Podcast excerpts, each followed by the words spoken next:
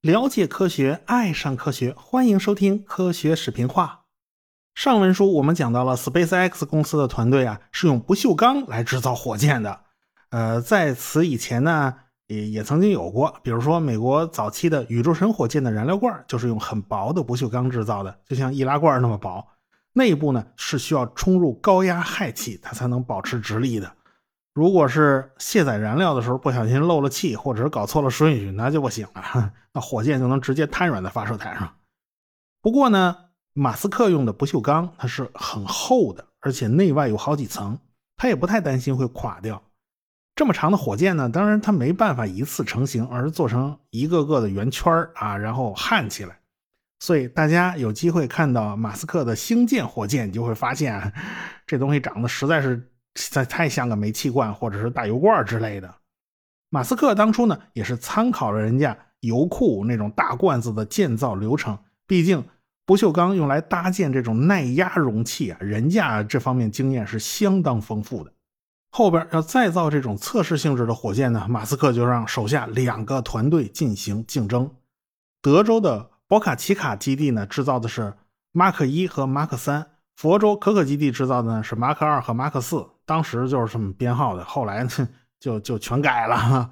所以 SpaceX 他们家东西的确是有点乱，他经常改号。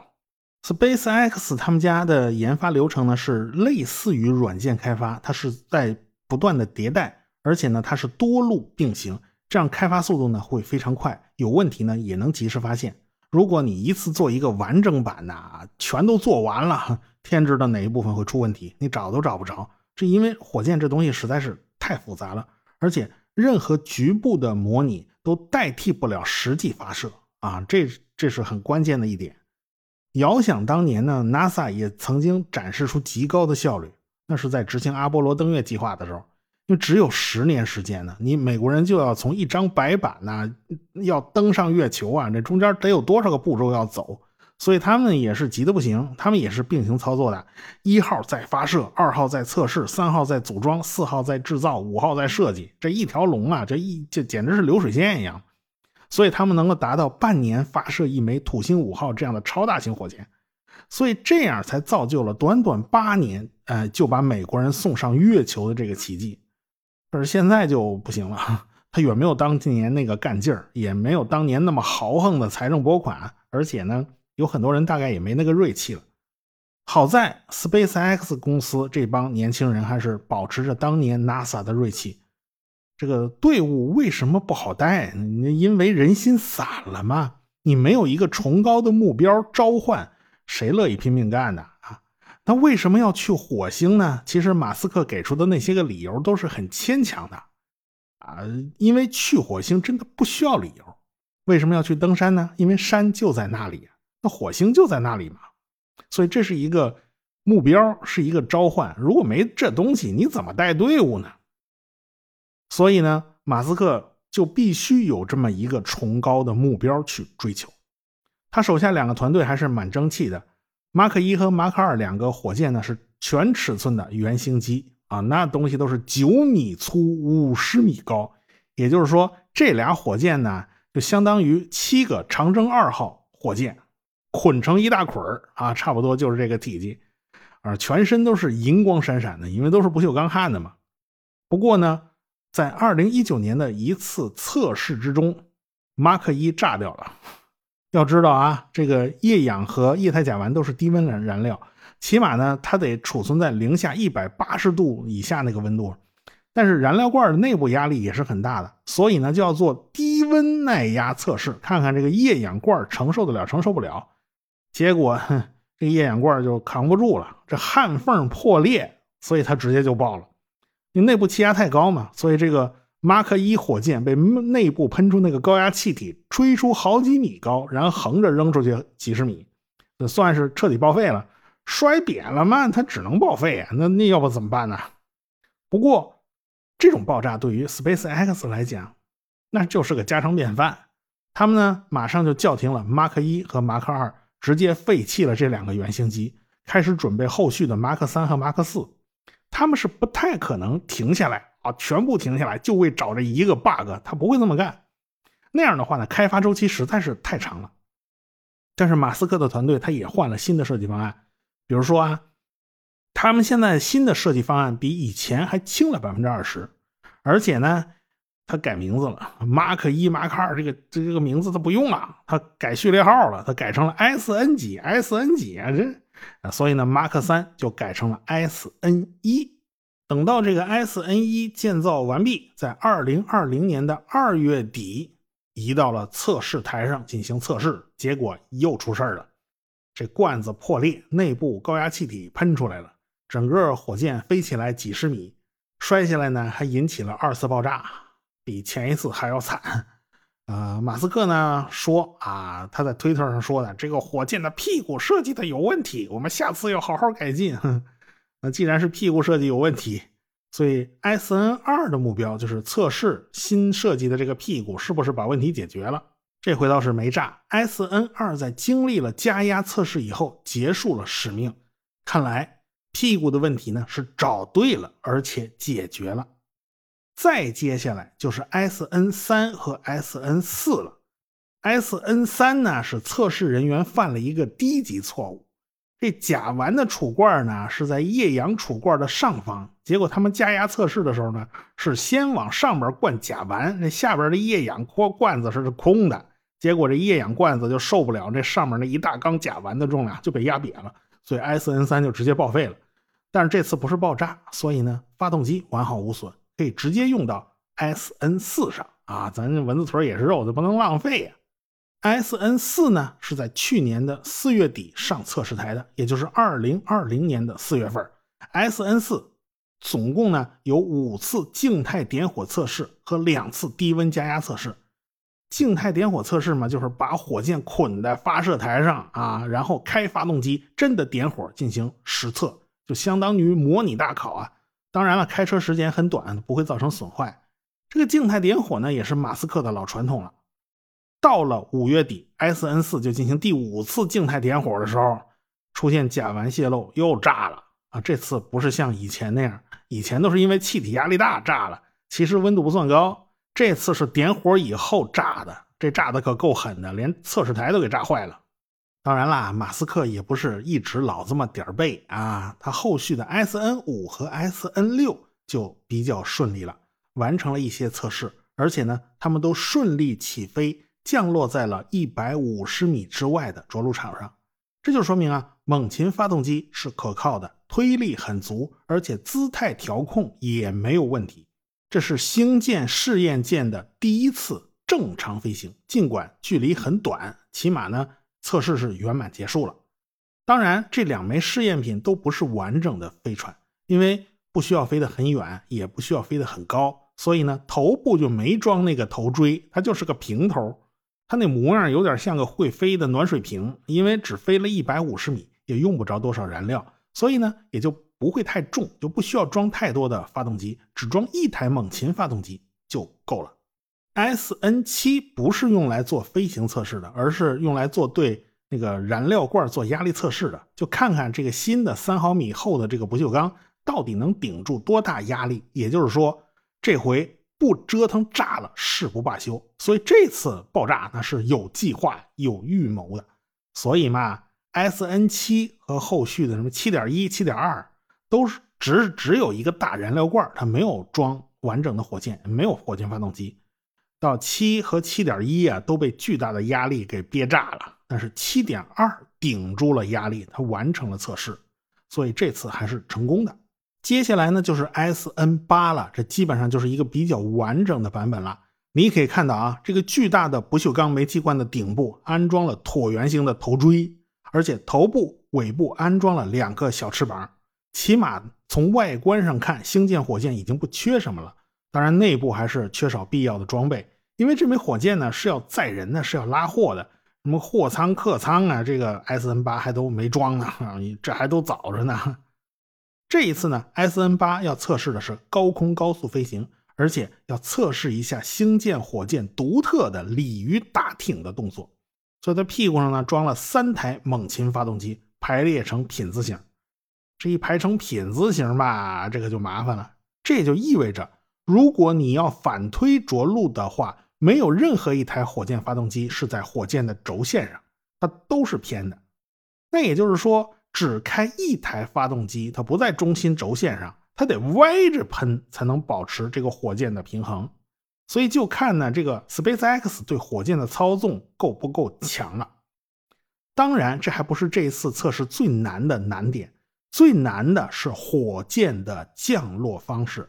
这一次可不是像猎鹰九号那样垂直倒退飞回来，而是垂直起飞，飞到十二点五公里的高空，然后火箭打横，它平着落下来。然后到接近地面的时候，来个鲤鱼打挺，再把火箭重新竖过来，最后垂直落地。大家也许会纳闷啊，你你说这马斯克他干嘛这么干呢？他为什么就不老老实实的垂直着陆呢？他中间折腾什么幺蛾子呀？其实这是 SpaceX 的一大创新，就是要解决和航天飞机类似的麻烦，也就是说如何高速从外太空返回地面。猎鹰九号的一级之所以可以回收，那是因为猎鹰九号的一级其实速度并不快，大概也就一秒钟几公里而已，并没有超过第一宇宙速度。但是第二级怎么办呢？第二级一般已经超过第一宇宙速度了。马斯克的星舰其实就是火箭的第二级，而且它还是一个完整的整体，它并不像载人飞船那样，二级火箭最后是会和飞船分离的。从这一点上来讲，它很像是航天飞机。如果是从月球或者是火星归来的，那速度会非常快，会达到第二宇宙速度，那就更不好办了。航天飞机采用的方式呢是滑翔。大家想没想过，为什么运载火箭都是钝头的？它为什么不采用尖头呢？尖头不是阻力小吗？呃，对，没错，阻力是很小。但是如果火箭速度太快，空气会贴着火箭表面摩擦，产生极高的热量。假如是钝头的，这空气呢会被推开，这温度最高的区域啊是不会紧贴火箭外壳的，多多少少还有点距离。所以呢，航天飞机返回的时候，头部会形成一道激波，这身子得躲在激波后边，温度才能不至于太高。所以它头不能翘得太高啊，也不能太低。啊，太低了，减速效果不好；太高了，身子就到了激波之外了，容易被烫糊了。而且呢，它浑身上下要铺陶瓷瓦才能隔热。呃，普通的陶瓷瓦呢，一般还能对付比较高的温度，但是像机翼前缘和鼻子尖儿，陶瓷瓦都扛不住，它必须用碳碳复合材料才能对付。不过这个角度呢，它不太好控制，不能大也不能小嘛。所以这航天飞机就是什么挺着肚子迎着风拍向稠密大气层，等到速度减下来了，真的进入了稠密大气层了，那就可以当做是个普通的三角翼飞机那样操控了。不过呢，航天飞机机身太粗胖了，它操控性并不好，而且机翼也不太大，它滑翔性能也不好，它只是能凑合着飞回来。它那降落速度比别人高好多，所以它的跑道得特别长才行。航天飞机的长度呢是三十七米，可是相比星舰呢，星舰是五十米，它长了一大截子。航天飞机的机身粗细大概也就是五六米的样子，星舰是九米，呃，比航天飞机也大得多。航天飞机的机翼还能提供足够的升力，可是星舰那四片小机翼简直就不值一提，似乎这四片机翼也产生不了多少升力，而且它那截面都不是流流线型的，跟流线型关系就不大。这四片机翼啊，实际上只是产生阻力的减速板，它根本就不产生升力。如果是星舰火箭从外太空以超过第一宇宙速度的高速进入大气层，它该怎么减速呢？马斯克他手下的团队就设想了一个非常另类的方法，这种方法完全是开创性的，那是开天辟地，那就是让火箭彻底横过来。侧面迎着气流拍下去，这样的话迎风面积是最大的，减速效果是最好的。它实际上是自由下落，因为它靠火箭发动机反推来着陆，它不像航天飞机非要滑翔着陆，所以它不考虑滑翔。这就是跟航天飞机所不一样的地方。不过呢，既然你是迎着空气拍下来，你迎风面温度会非常高，因为跟空气有剧烈摩擦，所以马斯克就考虑。这一面是要铺设隔热瓦的，因为星舰是不锈钢的啊，它耐热性能比较好，所以隔热瓦就可以稍微薄一点。正面温度很高，但是这个背面它不是迎风面啊，所以呢，咱就不用铺隔热瓦了，铺一半就行了。剩下那面啊，咱就靠不锈钢死扛了。当然，SpaceX 也想过一些阴招，比如说让燃料在不锈钢夹层里面流动，带走热量，或者是在金属表面开非常微小的孔，让燃料渗透出去啊，就像出汗一样蒸发带走热量。但最后这招取消了，估计是因为这小孔太容易堵塞，一堵塞那那那个直接就受不了。你不能寄希望于这个，所以他们的方案其实一直在改进，嗯，它变变动还是蛮激烈的。所以呢。这一次 S N 八火箭的测试就是飞到十二点五公里高空，然后让火箭横着垂直下落，然后最大限度的利用迎风面积，靠前后两片减速板张开的角度来控制阻力大小，保证头尾的平衡。你别说啊，这个方案还是可行的。前半截非常顺利，起飞，然后上升到十二点五公里高空，三台发动机可就熄了火了，然后飞船就开始垂直下落。然后就靠减速板张开的角度控制头尾阻力大小。现在呢是屁股阻力大，头部阻力小，所以头部下落比较快。很快这火箭就彻底横过来了，变成了水平状态，开始自由下落。